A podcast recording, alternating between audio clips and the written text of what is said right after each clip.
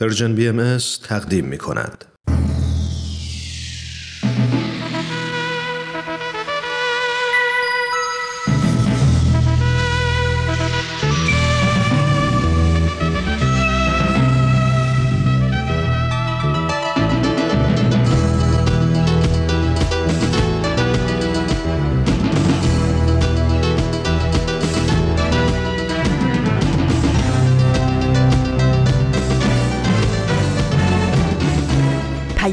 دوست. برنامه ای برای تفاهم و پیوند دلها.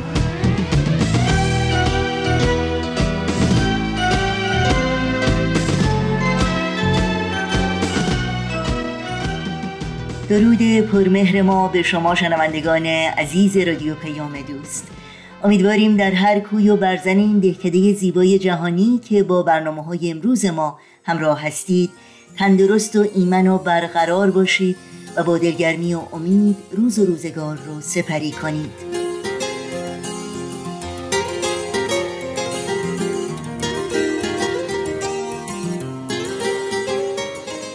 نوشین هستم و همراه با همکارانم پیام دوست این دوشنبه یازدهم مرداد ماه از تابستان 1400 خورشیدی برابر با دوم ماه اوت 2021 میلادی رو تقدیم شما می‌کنیم.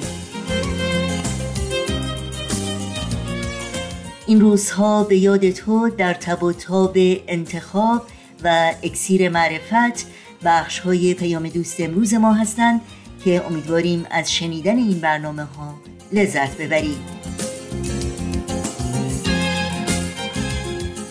و برای تماس با ما و مطرح کردن نظرها و پیشنهادهای خودتون در مورد برنامه های امروز و هر روز رادیو پیام دوست ایمیل آدرس ما هست info at persianbms.org شماره تلفن ما 001 703 671 828 828 و شماره ما در واتساپ هست 001 240 560 24 14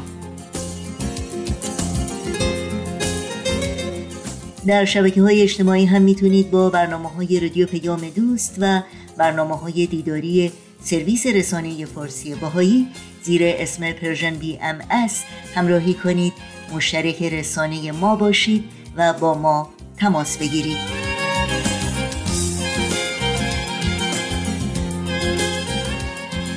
این صدا صدای رادیو پیام دوست با برنامه های امروز با ما همراه باشید.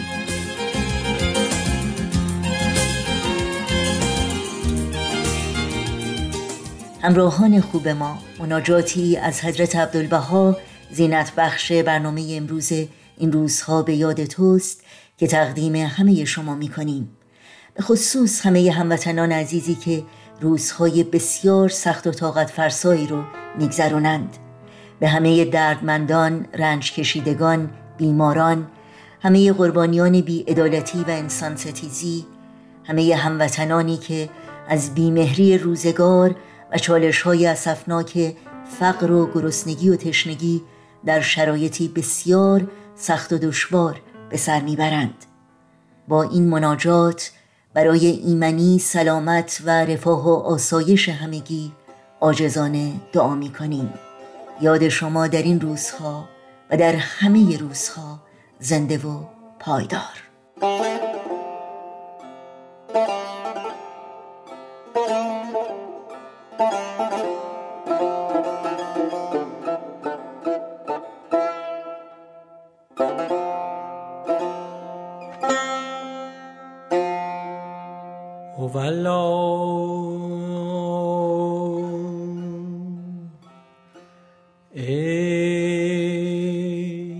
متوجه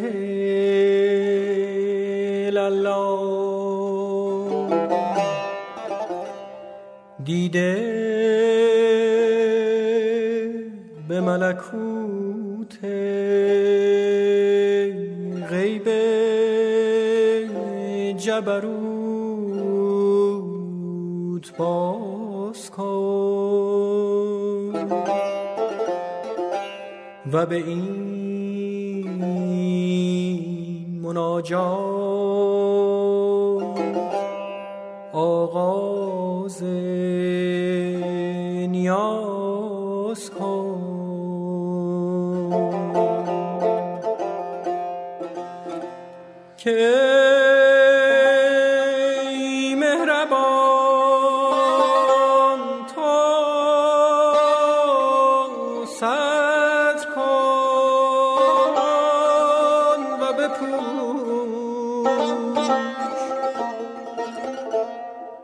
خطا از ما عطا از تو جفا از ما وفا از تو گناه از ما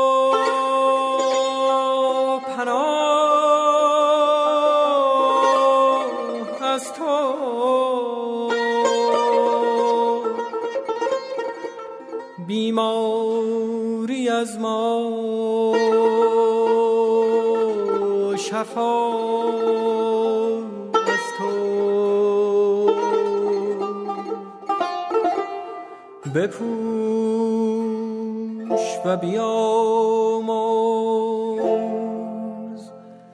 وفا کن.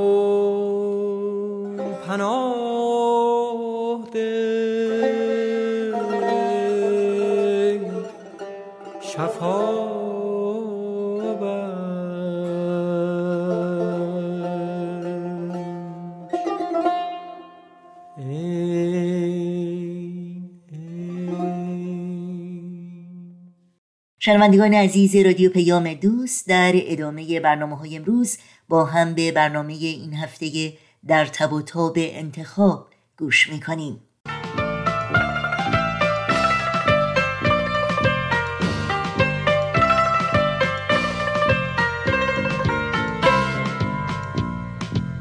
در تب و تاب انتخاب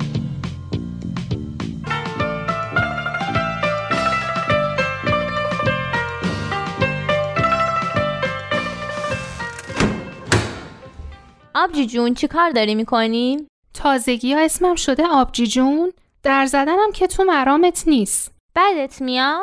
نه والا خیلی هم خوبه.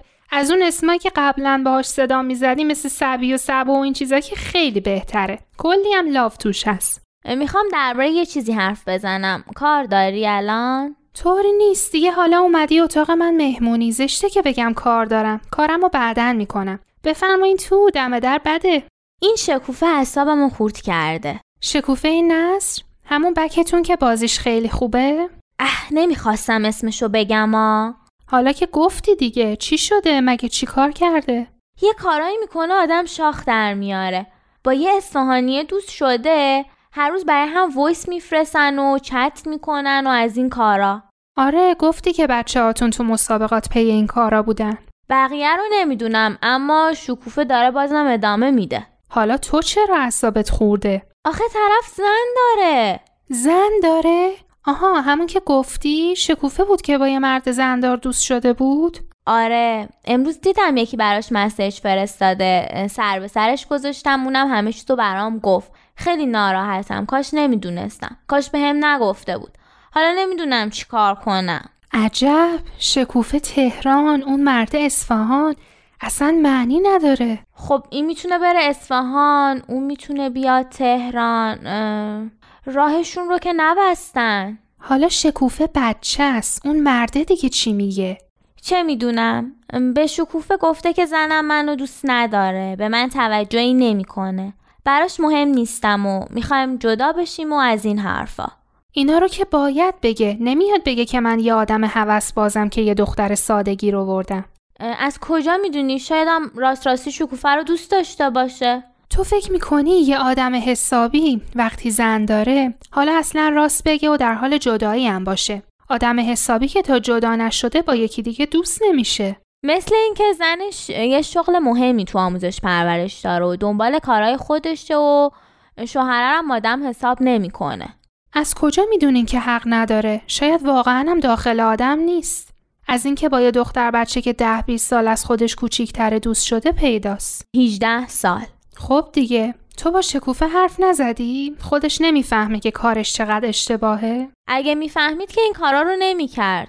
تازه پوزم میده. فکر می‌کنه خیلی شاهکار کرده. حالا به نظر تو من باید چیکار کنم؟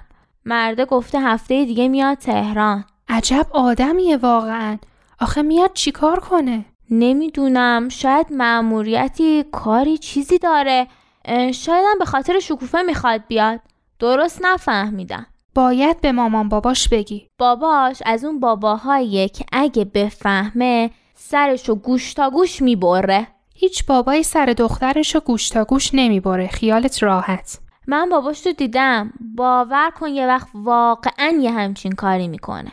خیلی عصبی و بد اخلاقه نمی‌دونی چقدر خانم سلح شورینا باهاش صحبت کردن تا راضی شد اجازه بده شکوفه بیاد تو تیم. به نظر من که این موضوع خیلی جدیه. باید یه کاری کرد. مامانش چی؟ با مامانش نمی‌تونی صحبت کنی؟ فکر نکنم مامانش هم زیاد با باباش فرقی داشته باشه. خیلی سنتی و سخت گیرن اگه بفهمن خون به پا می‌کنن.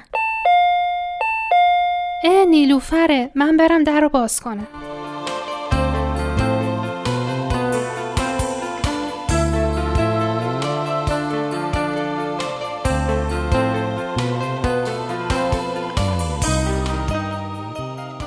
با خودش حرف زدی؟ بهش گفتی چقدر کارش اشتباهه؟ آره ولی مهلت نمی‌داد حرف بزنم. تا می‌خواستم یه چیزی بگم می‌گفت خودم می‌دونم. اونطوری که تو فکر می‌کنی نیست. خیلی از خودش مطمئن بود. چه می‌دونم؟ یه وقت می‌بینی واقعا هم قضیه به این بدی که به نظر میاد نباشه. یعنی خدا کنه که اینطور نباشه. به نظر من که قضیه هر طوری که حساب کنیم خیلی بده. چه قضیه ای بده؟ بحث سر چیه؟ اتفاقی افتاده؟ بیا بشین بحث سر اون دوست محساس که می‌گفت با یه آقای متعهلی دوست شده خب هیچی دیگه دوستیشو همینطور ادامه داده آقا هم داره میاد تهران یعنی اینقدر قضیهشون جدیه؟ آخه کدوم دختر عاقلی با مردی که می‌دونه زن داره دوست میشه؟ شه همین دوستم که انقدر عشق عاشقی کورش کرده که هیچکی رو نمی‌بینه مامان باباش هم انقدر سنتیان که اصلا نمیشه باهاشون حرف زد. من نمی‌فهمم. آخه چرا پدر مادرها اینقدر به بچه هاشون سخت می‌گیرن و بهشون فشار میارن که بعد یه دفعه مثل فنر از جا در برن؟ من که اگه دختر داشته باشم بهش آزادی میدم. خیلی خوبه. اما نمیترسی از این همه گرگ که تو جامعه است؟ مامان من که همیشه همه جا رو پر از گرگ می‌بینه. اگرم اینجور باشه راه زندگی کردن در میون گرگا رو بهش نشون میدم. یه جوری بزرگش می‌کنم که از عهده خودش بر بیاد. مسلما دست با شلفتی و ندید بدید بارش نمیارم. به نظر من که اگه واقعا هم جامعه پر از گرگ باشه به جای قایم شدن باید گرگا رو گرفت کردشون یه جا درشون رو بست. گرگو باید ادب کرد همینطوری که نمیشه. اصلا اون گرگا رو کی تربیت کرده؟ همین پدر مادرایی که دختراشون رو از گرگ میترسونن. ببخشید نیلو فرجونا با مامان تو نیستم ها مامان بابای تو خیلی گلن. فقط می‌خوام بگم همه چی به تربیت همین پدر مادرای بستگی داره که خودشون انقدر میترسن و نگرانن. نه بابا من خودمم قبول دارم. کلی هم همیشه با مامانم حرف می‌زنم که این فکرها رو بذاره کنار. اگه مامانم اهل کتاب خوندن بود خیلی خوب می‌شد. کلی کتاب خوب هست تو این زمینه ها. شاید مامانم هم مثل نوید یهو اهل کتاب خوندن شد. خدا رو چه دیدی؟ باری کلا به نویدتون. حالا چی می‌خونه؟ چه می‌دونم داشت دنبال یه کتاب در مورد خانواده و ازدواج و این چیزا میگشت. ای وای بهم گفته بود به کسی نگم. پس چرا گفتی؟ حالا که گفتم چیز بدی که نیست. اما از این دفعه دیگه نگو. حالا که بهت اعتماد کرده کاری نکن که اعتمادش از بین بره. یه کتاب خوبم بهش بده که بخونه. هیچ کدوم از کتابای منو نپسندید.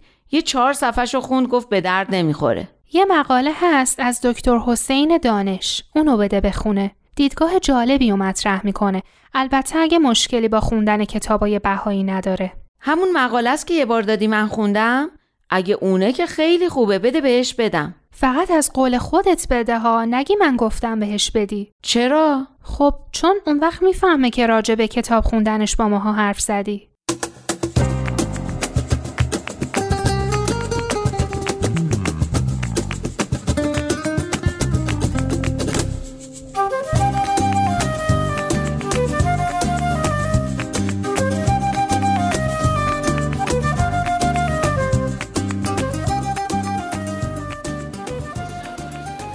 به به صحبا خانوم خوش اومدین.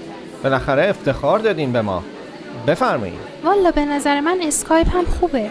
راحت تو خونه نشستیم حرفمون رو می‌زنیم. هیچ هزینه ای هم نداره. بالاخره این تکنولوژی به درد همین کارا می‌خوره دیگه. تکنولوژی چیه بابا؟ اگه اینطوری بود که همه آدما میشستن تو اتاقشون از تو گوشی و لپتاپ با بقیه صحبت می‌کردن. تکنولوژی که جای دیدن همدیگه و خوردن یه بستنی مخصوص رو نمی‌گیره. امروزم مهمون من ها اینو نگفتم که منو مهمون کنی. منم نگفتم که تعارف کنیم همش به میل شما این دفعه به میل من. نگفتین زن و شوهر باید گاهی به نفع همدیگه کوتاه بیان؟ زن و شوهر؟ حالا اخ نکنید من امروز کلی کتاب و مطلب اینترنتی خوندم و آمادم برای امتحان پس دادم کجا بودیم؟ موضوعات مهم. تا که توافق برقرار بوده. ببینیم دیگه چه موضوعی هست که دختر و پسر باید قبل از ازدواج روش توافق داشته باشن یعنی شما موافقین که زن و مرد باید حقوق برابر داشته باشن و درباره مسائل زندگیشون با مشورت همدیگه تصمیم گیری کنن؟ من که از اول موافق بودم شما از اول موافق بودین؟ یعنی الان به خاطر این محدودیت های قانونی که زنا دارن حاضرین حق طلاق و حق هزانت و حق تحصیل و حق کار و اینجور چیزا رو به همسرتون بدین؟ موافقت همینطوری نیستا؟ اولا که به نظرم خیلی بده که آدم از همون اول با ذهنیت حق طلاق و هزانت و این چیزا وارد عقد و ازدواج بشه. خود اینا انرژی منفی میده. خب دوما دوما که بله حاضرم. به شرطی که هیچ وقت از اون حق طلاق و غیره استفاده نکنی. حالا بذارین ازدواجی صورت بگیره بعد نگران طلاقش باشین. دوما اگه من باشم که حتما از اون و غیره یعنی حق تحصیل و حق کار و حق مسافرت و اینا استفاده می‌کنم. البته با مشورت و تصمیم گیری دو نفره. خب خدا رو شکر که این مشورت رو قبول داری البته اینم بگم که مشورت با اجازه گرفتن فرق می‌کنه. توی یه خانواده کسی حق وتو نداره به خصوص مرد. باید درباره این مشورت هم یه بار صحبت کنیم. خب صحبت کنیم. داداش لطفا دو تا بستنی مخصوص برای ما. چشم قربان. خب صحبت کنیم درباره مشورت. یه چیز خیلی مهم درباره مشورت اینه که یه جریان متقاعد کردن نیست. اینکه هر کدوم بخوان اون یکی رو قانع کنن. در ضمن یه نوع رقابت برای به کرسی نشوندن حرف خودشون هم نیست. یه سازندگی مشترکه. سازندگی مشترک؟ یعنی چی این سازندگی مشترک؟ یعنی مثل این میمونه که دو نفر بخوان با هم خونه بسازن. یکی سیمان میاره یکی آجر میاره یکی زمین رو صاف می‌کنه یکی آجرا رو میچینه. هر دوتاشون با هم کمک می‌کنن تا اون خونه ساخته بشه. اون خونه چیزیه که هر دو در ساختن شرکت داشتن. هر دو بهش کمک کردن. منظورتون از خونه تصمیمه؟ می‌خوایم بگین تصمیم باید محصول تلاش هر دوشون باشه؟ آخه بیشتر چیزا اینطوری نیست. مثلا بخواین یه چیزی رو بخرن یکی میگه آره یکی میگه نه. حالا چطوری میشه تصمیمی گرفت که هم آره باشه و هم نه؟ خب مثلا چی می‌خوان بخرن؟ خب بذار همین بحثی رو بگیم که الان تو خونه ما هست. سر خرید LCD من و نیلوفر و مامانم میگیم یه LCD بزرگتر بخریم. بابام میگه نه همین خوبه. بخوایم بفروشیمش به نصف قیمت هم نمی‌خرن. کلی هم پول بدیم که چی؟ چند وقت دیگه چشممون بهش عادت می‌کنه و اصلا فرقش رو نمی‌فهمیم به نظر من که باباتون راست میگن. اما فکر می‌کنم همیشه میشه از هدف اصلی شروع کرد و یه راهی پیدا کرد که همه راضی بشن. الان شماها چه مشکلی دارین که می‌خوان یه تلویزیون بزرگتر بخرین؟ برای اینکه خیلی باحال تره کی دیگه میشینه تلویزیون 32 اینچ تماشا کنه؟ فکر کنم سازندش هم دیگه تولید نکنه. ما تنها خونواده هستیم تو فامیل که تلویزیونمون انقدر کوچیکه. شاید برای اینه که شماها خیلی خواستین و تحت تاثیر چشم و همچشمی و تبلیغاتی که به مصرف گرایی دامن می‌زنن قرار نمی‌گیرین. این حرفی که زدی نکته داشت توشا فکر نکنین نفهمیدم. خب مشورت همینه دیگه. هر کسی از دید خودش نگاه می‌کنه و یه جنبه ایشو می‌بینه. برای همین وقتی همه نظر میدن کمک می‌کنن که ذهن همهشون نسبت به قضیه روشنتر بشه و جنبه های مختلف موضوع واضح تر بشه و بتونن تصمیم عاقلانه تر و سنجیده تری بگیرن. به شرطی که فقط نخوان حرف خودشونو بزنن. اما هدف مشورت همین روشنتر شدن ذهن و گرفتن یه تصمیم مشترکه. تصمیمی که مال همه باشه. اگه همشون اینو قبول نداشته باشن که دیگه مشورت نیست. مشاجره و گاهی هم جنگ و دعواست. آفرین. منم موافقم. تو مشورت باید همه حاضر باشن که حرف همدیگه رو بشنفن برای همینه که خداوند دو تا گوش به آدم داده و فقط یه دهن. بفرمایید اینم بستنی مخصوص. چیز دیگه میل دارید براتون بیارم؟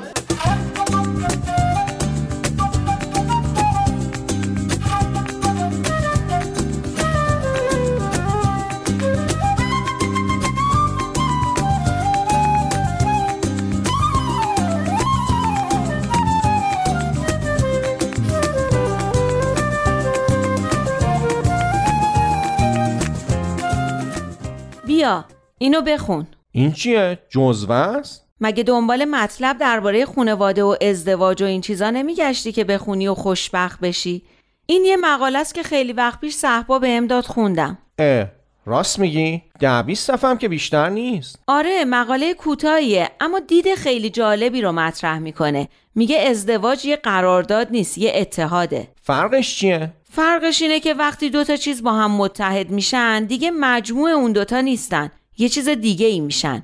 میگه وقتی زن و شوهر عروسی می‌کنن یه موجود سومی به وجود میاد که خانواده است. چیزی که یه موجودیت جداگانه ای برای خودش داره. چیزیه که در اثر اتحاد این دو نفر به وجود اومده. خب. دیگه خوب نداره. خودت بخون ببین چی نوشته. می‌خوام بدونم به درد خوندن می‌خوره یا نه؟ بابا مگه کلش چند صفحه است؟ بخونش دیگه. مطمئن باش من چیز بدی بهت نمیدم. این مقاله عالیه.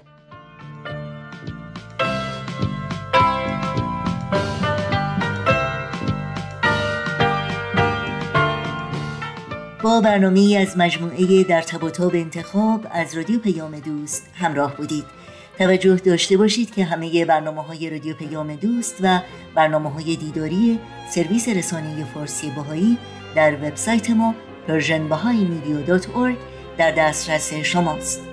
زندگی خوب است که گیری دلبری نکو تا فروشی هر دو جهان بر یک تار خنده اشش است و روح است و جان است. رویش آمیز هر دو جهان است. چون نگاهش یک او روی ماهش بر او. تا به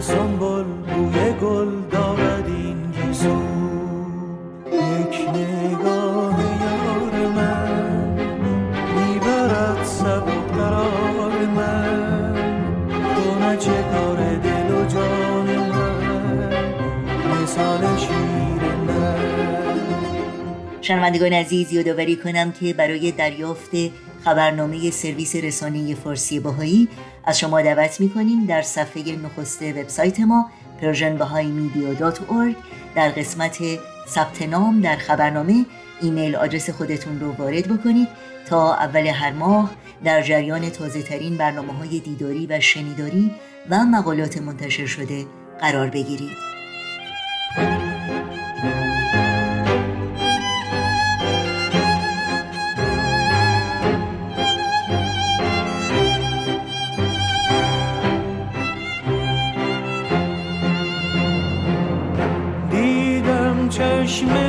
مسیار روی مهرش نگاه.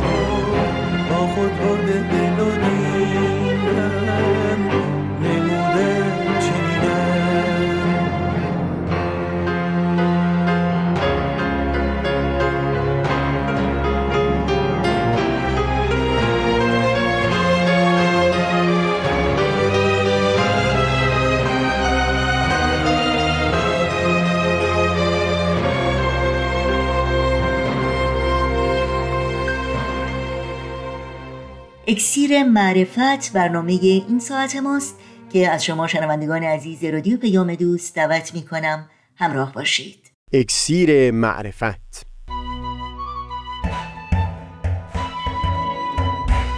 مروری بر مزامین کتاب ایقان این گفتار سبک و سیاق کتاب ایقان از تا همامه ازلی در شور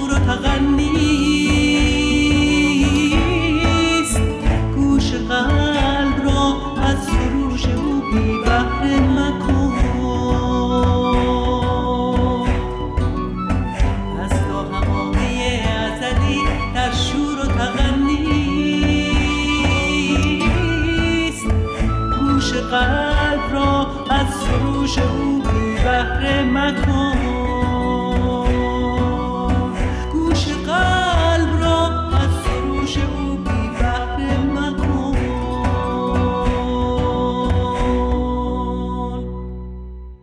دوستان سهیل کمالی هستم. دکتر وحید بهمردی دانشمند معاصر بهایی و استاد ادبیات فارسی و عربی در دانشگاه آمریکایی لبنان. مقاله‌ای در خصوص سبک آثار حضرت باب نوشتند. تا دست کم مقدمه باشه بر مطالعات مفصلتر در این زمینه. یک چند بخش این مقاله می‌تونه مستقیما مربوط بشه به همین بحث‌های ما در خصوص کتاب ایقان اول بحثی داره در توضیح اصطلاح بیان که استفاده شده هم برای کل ظهور حضرت باب هم تمامی آثار نازله از قلم ایشون و هم به طور خاص برای یکی از کتابهای نازل شده در ظهور ایشون. اشاره می‌کنه به آیه‌ای در سورة القیامت در قرآن که فرموده بود هم نزول قرآن بر دوش خود پروردگار هست و هم در زمانی بعدتر بیان اون قرآن باز بر عهده خود حضرت پروردگار خواهد بود. گویا ناظر به همین معنی است که آثار حضرت باب به عنوان بیان نامیده شدن اینکه معانی که در کتابهای آسمانی قبل به ایجاز و اختصار و پوشیده بیان می‌شد در آثار این دور به صورتی آشکار و به صورت تفصیلی با مردمان در میون گذاشته شد. و دکتر وحید بهمردی تاکیدشون اینه که یک ویژگی عمومی برای آثار در این ظهور همین جریان بیان بود. یعنی اینکه اساس بر توضیح و تفصیل و تشریح معانی بود و نه ایجاز و اختصار. نو بودن این ویژگی در تاریخ متون مقدسه ادیان سبب میشه که آثار این ظهور غریب باشه برای خواننده‌ای که همه عمر انسی با آثار ادیان گذشته داشته. و شاید یک قدری دشوار بتونه با این سبک جدید اونس بگیره. وحید بهمردی بیان می‌کنه که عموما در دوران ظهور پیامبران الهی برخورد افراد با متن مقدس دین در ابتدا همین بوده. مثلا در قرآن از زبان مخالفی نقل می‌کنه که گفتند ما همچو سخنی رو از پدران خود نشنیده بودیم. ما سمعنا به هازا فی آبائنا الاولین. منتها بعدتر زمانی که به اون دیانت ایمان آوردن و اصول و نرم ها در جامعه بر اساس کتاب الهی بازنگری شد از دل همون کلمات و عبارات موازین فساحت و بلاغت رو بیرون میکشیدن و در واقع اصولی که از اون لحن و سبک استنباط شده بود خودش می‌شد ملاکی برای سنجیدن فساحت سایر کلام ها دقیقا همین جریان درباره کتاب های نازل شده در این ظهور هم صادق است. به مرور که انسی با این آثار پدید میاد و کم کم که از اثر نفوذ کلام پروردگار دلهای بیشتری پذیرا میشن که اصول و نرمهای جامعه انسانی با مزامین اون سازگار و سازگارتر بشن از دل همین آثار اصول و قواعد فساحت و بلاغت در زبان استنباط خواهد شد. اینکه اون قواعد چه خواهند بود در این مرحله بر من سهیل پوشیده است. اما این بر من پوشیده نیست که در گذر زمان اونسی که من با آثار حضرت باب و حضرت بحالا پیدا کردم سبب شده تا خوندن این آثار بسیاری وقتها مشابه باشه به گوش سپردن به نقمات دلپذیری که در کتاب ایقان بارها و بارها از اون سخن گفتن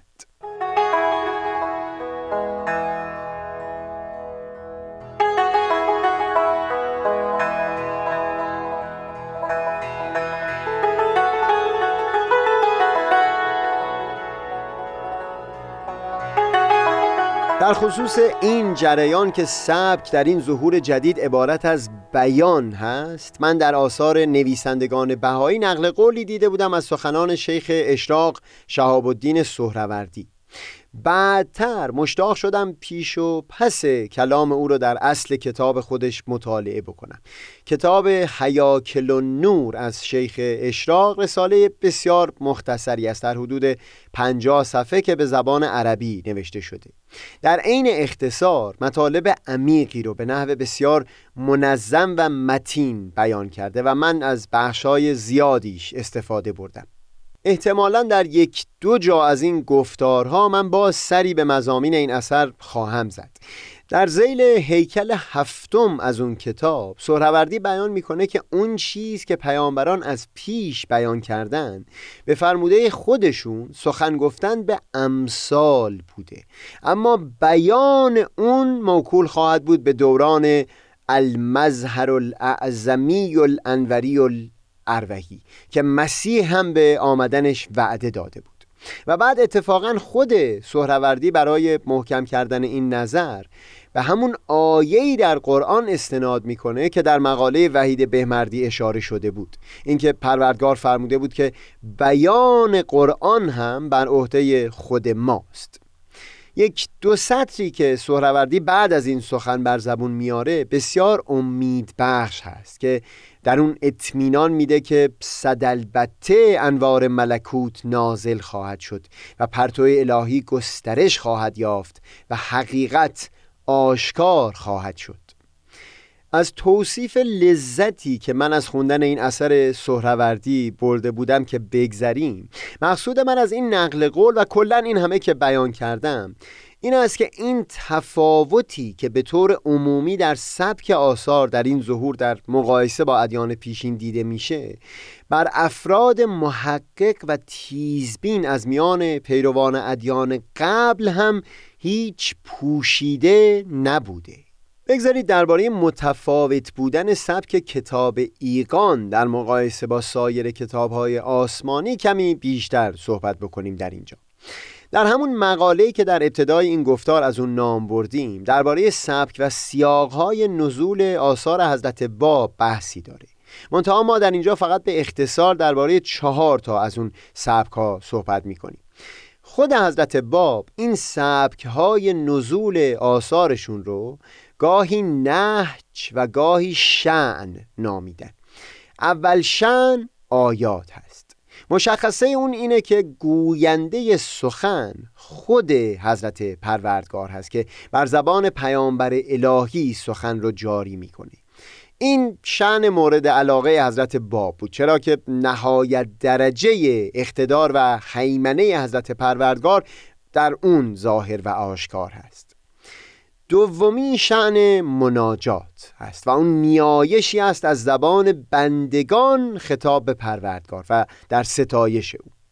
در میان آثار حضرت بهاءالله برخی مناجات ها سوز و هم قوه خاصی دارن مثل مناجاتی که به لوح احتراق معروف است. و در اون از پر شدن همه گیتی و انواع بلایا ناله سر میدن و هم در آخر اون اثر پاسخی آرامش بخش از درگاه الهی دریافت می‌کنه همچنین متن نماز بزرگ که حضرت بحالا در توصیف قوه معنوی نهفته در اون بیانات بسیار فرمودند.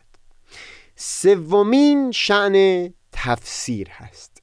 باید هوشیار بود که هدف از ظهور الهی در عالم تنها آشکار کردن معانی کتاب های آسمانی قبل نیست. بنابراین شعن تفسیر هم فقط سبک و سیاقی بوده برای انتقال معانی نو در ظهور جدید الهی. این موضوع یک جای دیگه در همین گفتارها بحث خواهیم کرد. برای همین فعلا به اون نمی‌پردازم. چهارمین شن کلمات علمیه هست این گونه آثار مشخصات آیات و مناجات رو ندارند و در اون مسائل علمی، فلسفی، فقهی، کلامی و امثال اون مورد بحث قرار گرفتن. وحید بهمردی بیان می‌کنه که این آثار گاهی حالت توضیح و تبیین مطلب دارند و گاهی حالت رد یا قبول آرا و عقاید مختلفه. بی تردید سبک کتاب ایقان هم همین سبک و سیاق چهارمی هست که در اینجا توضیح دادیم. برای اینکه نامعنوس بودن لحن کتاب ایقان به عنوان یک سبک نزول وحی یک قدری بیشتر روشن بشه نیکوتر این هست که گفتگو در این مورد خاص رو کمی بیشتر ادامه بدیم.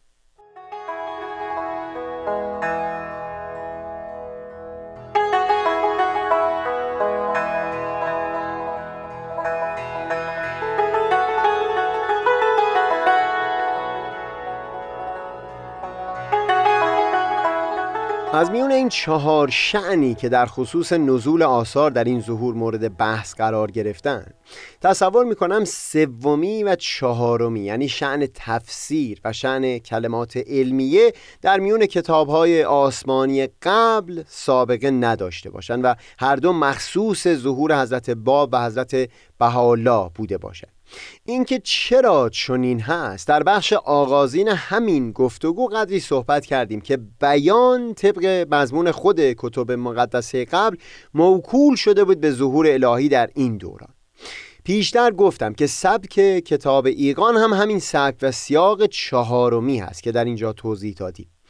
در کتاب ایقان مشکلی رو به میون میارن و با وارسی اون مطلب از گوشه های مختلف به استدلال پیرامون نقطه نظر خودشون می‌پردازند. سایر دیدگاه ها رو نقد می‌کنند و بر اساس کتب آسمانی قبل و هم شواهد عقلی یا حتی عقایدی که مورد قبول شخص مخاطب هست دلیل میارن برای اثبات مقصود خودشون. این به کلی متفاوت است از شعن آیات و مناجات و یا خطبه که همواره پیروان ادیان به اون اونس داشتن. نمونه همین سبک و سیاق کتاب ایگان در بسیاری دیگه از آثار حضرت بحالا که در پاسخ سوالات و درخواست افراد نوشته شده هم دیده میشه. هفت وادی، چهار وادی، لوح سلمان، لوح جواهر الاسرار و بسیاری آثار دیگه که در اون به توضیح و تبیین مفصل مطلب مورد بحث می‌پردازند. همه همین حس و حالی که توصیف کردیم رو برای پیروان ادیان قبل خواهند داشت. شاید بیدلیل نبوده که اولین اثر نازله از قلم حضرت باب پس از ظهورشون هرچند به اسم تفسیر بوده اما به شعن آیات نازل شده. و 18 نفر پیروان اولیه ظهور حضرت باب آثاری که در دستشون داشتند برای گسترش پیام حضرت باب یکی همین کتاب قیوم الاسما بوده که به سبک آیات نازل شده و دیگر آثار هم مناجات یا زیارت بوده که مردمان اون زمان اندکی با اون اونس داشتن.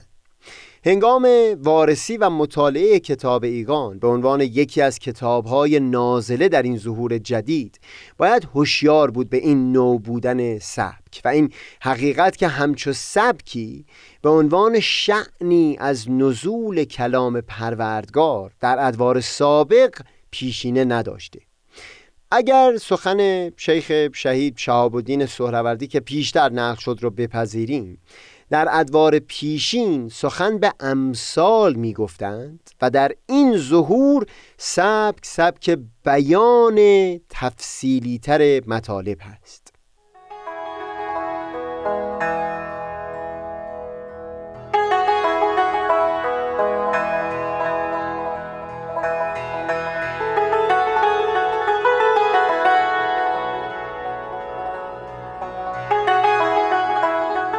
نام ابوالفضائل گلپایگانی بارها در این گفتارها تکرار شده و خواهد شد.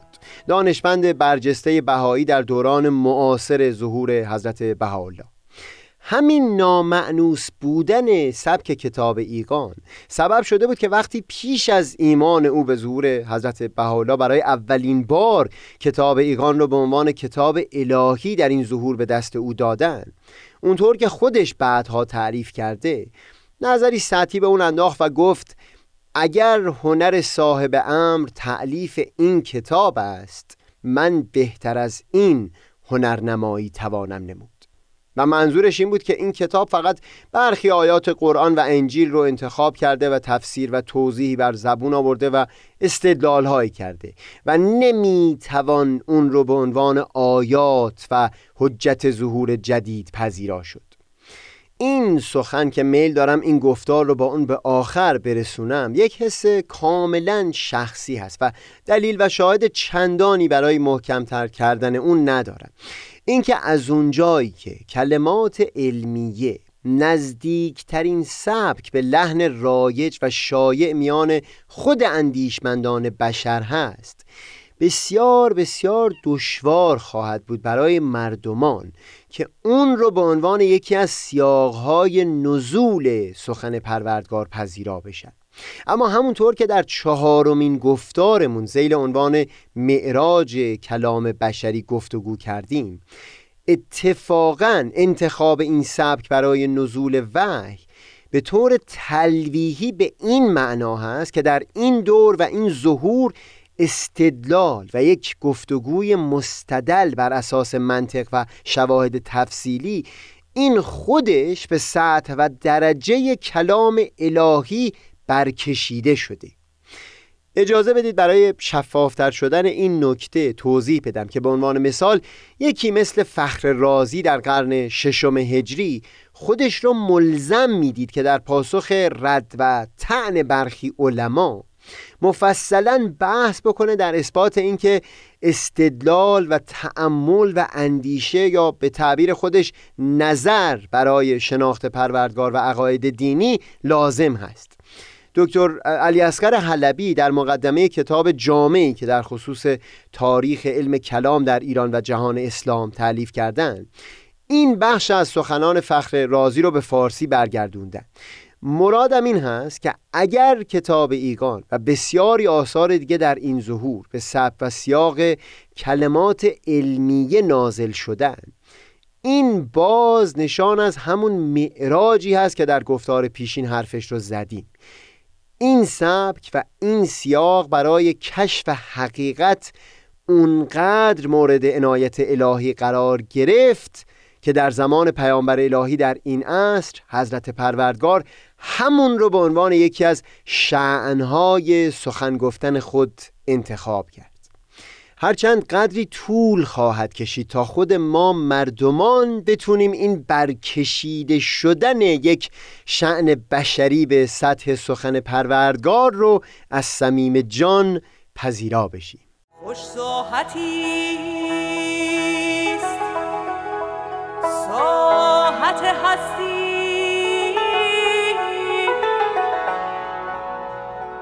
اگر اندر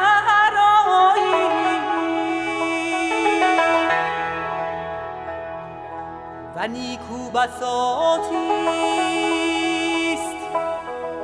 بساط باقی.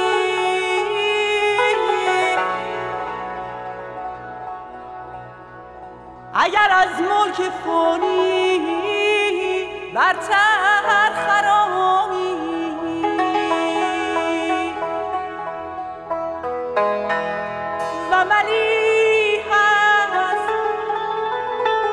نشاط مستی اگر سوغر معانی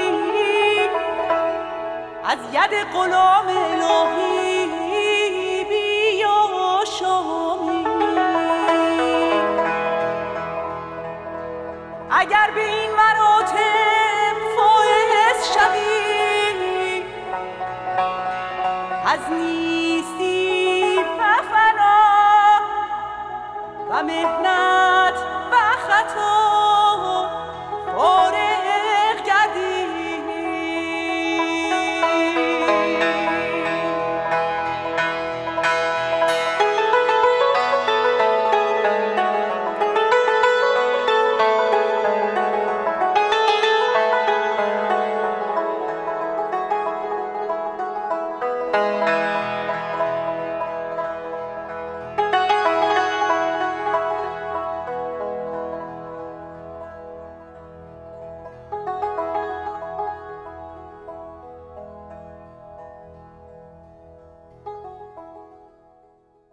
شنوندگان عزیز به پایان برنامه های این دوشنبه رادیو پیام دوست می‌رسیم.